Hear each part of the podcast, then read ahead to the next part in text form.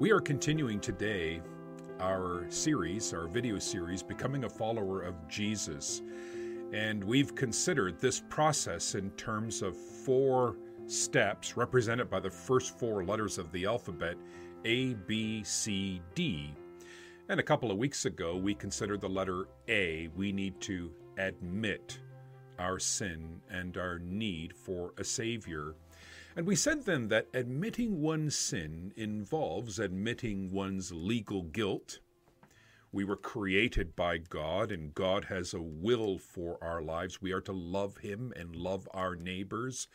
And if we violate that will, we incur guilt. We are legally guilty. When we admit our sin, we need to admit that we are morally depraved. Our hearts are dislocated. Our nature is twisted, so much so that we are even inclined to sin. We are born, in some sense, with a predisposition to sin.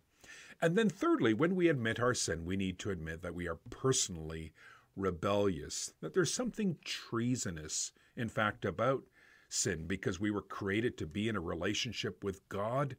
And when we sin, we personally rebel against him. We shake our fist at the king in a treasonous way. That is A. Admit your sin and your need for a Savior. B.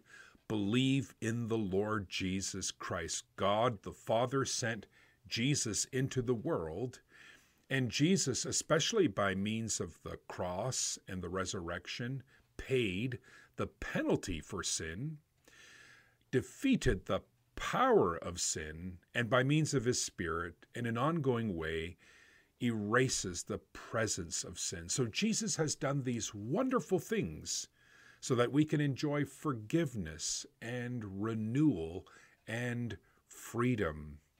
Well, how can we enjoy what Jesus has done and what Jesus is doing by means of faith?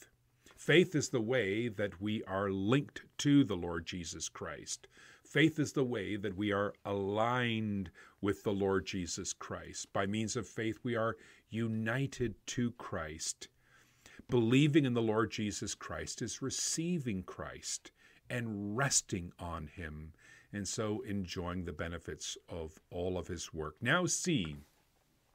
And I struggled whether to make C count or confess. Either count the cost of what it means to be a follower of Jesus or confess the name of Jesus. I suppose it's a bit of both. I think what we need to recognize that is that people in our society don't really have a problem with religious people, don't really have a problem with followers of Jesus. The point where some in our society at least object is when we, as Christian believers, or for that matter, adherents of any religion, become vocal about our faith, become public about our allegiances, share in a vocal and public way what we believe and what we think others should believe as well. And yet, uh, uh, what you find is is that uh, people are are not necessarily concerned with what you do in the privacy of your home. It's perfectly acceptable to be a private and a silent Christian. What people object to is when your Christianity becomes public and vocal. And yet, Jesus, or sorry, the Apostle Paul rather says something quite important for us to hear in Romans chapter 10. And I want to read some verses from Romans 10, verse 9, the Apostle Paul says, If you declare with your mouth Jesus is Lord, and believe in your heart that God raised him from the dead, you will be saved. For it is with your heart that you believe and are justified, or are forgiven. And it is with your mouth that you profess your faith and are saved. The Apostle Paul is making it very clear here that you can't just believe in your heart, you must also confess with your mouth. Believing isn't just a movement of the heart, it's a gesture of the mouth. You can't simply be private about your faith, you must be public. You can't be a silent Christian, you must be a vocal Christian. This is one of the reasons why at Blessings, if you're an unbeliever and you come to the point where you give your life over to Christ and you want to be baptized, we insist that you must first publicly confess the name of Jesus in a worship service in order to be baptized. This is why at Blessings, if you've been baptized as an infant and now personally own the faith in which you were raised and want to be admitted to the Lord's table, you must publicly confess the name of Jesus. There's no such thing as a silent Christian.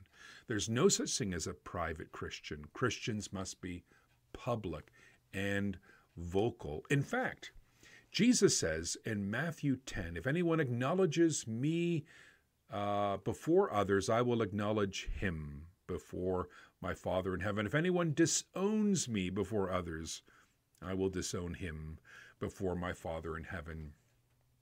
What you sometimes find in Muslim countries, in countries where Islam is predominant, or perhaps in an Islamic republic, is that people aren't overly offended if a Muslim forsakes Islam. The point where people become very angry is when an individual not only forsakes Islam, but publicly aligns himself or herself with Jesus. And then it is often insisted that the convert to Christianity publicly retract his confession Really, many don't care whether you're a Christian, if your Christianity is going to be a purely private matter. But the moment you're vocal about the faith, your faith, the moment you publicly align yourself with Jesus and confess his name, that's when Muslims in some of these Islamic republics become irate and oppose you and sometimes impose penalties on you, in some cases, even death itself. I think uh, we all face the reality in our country that on certain occasions, if we are public about our faith, we're going to face shame. We're going to face disapproval. And so we must count the cost of being a follower of Jesus in many cases, being a follower of Jesus is to risk shame and disapproval from our peers. And yet, I'm reminded of something that Jesus says in Mark 8. He says, If anyone is ashamed of me and my words, I will be ashamed of him when I come in glory. What is the exact wording there? If anyone is ashamed of me and my words in this adulterous and sinful generation, Mark 8, the Son of Man will be ashamed of them when he comes in his Father's glory with the holy angels. Jesus here refers to a sinful and adulterous generation this is the way Israel often was in the Old Testament. They were married to the Lord, but they were flirting with other gods, sometimes following other gods. And Israel in Jesus' day felt constant pressure to fit into the culture around them. And it's precisely the pressure that we face today.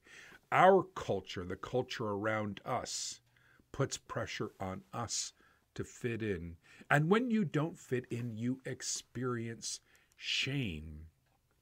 I think we encounter this especially in terms of Jesus' view on sexuality, the Christian position that there ought not to be sexual intimacy outside of the confines of a marriage between a man and a woman. People hear that and they look at us as if we're Neanderthals as if we're some backwater, backwoods, primitive people who need to get up to speed on the way things really are. We face disapproval, we face shame. In some cases, when we are vocal and public about our faith, we need to remind ourselves of the words of Jesus. If you're ashamed about me and my words, Jesus says, I will be ashamed of you when I come with come into my Father's glory with the holy angels. That's a reference to the second coming of Jesus. That's a reference to the final judgment when we will appear before the throne of the Father, because Jesus says in Matthew 13 at the end, the Son of Man will send out his angels, and they will weed out of his kingdom everything that causes sin and does evil. There are scenarios when, if you are public and vocal about your Christian faith, you will face shame.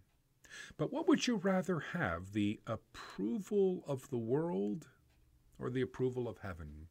What would you rather have, earthly humiliation or divine condemnation? What Jesus teaches us is that to win, in some cases, the favor of the world is to lose the favor of heaven.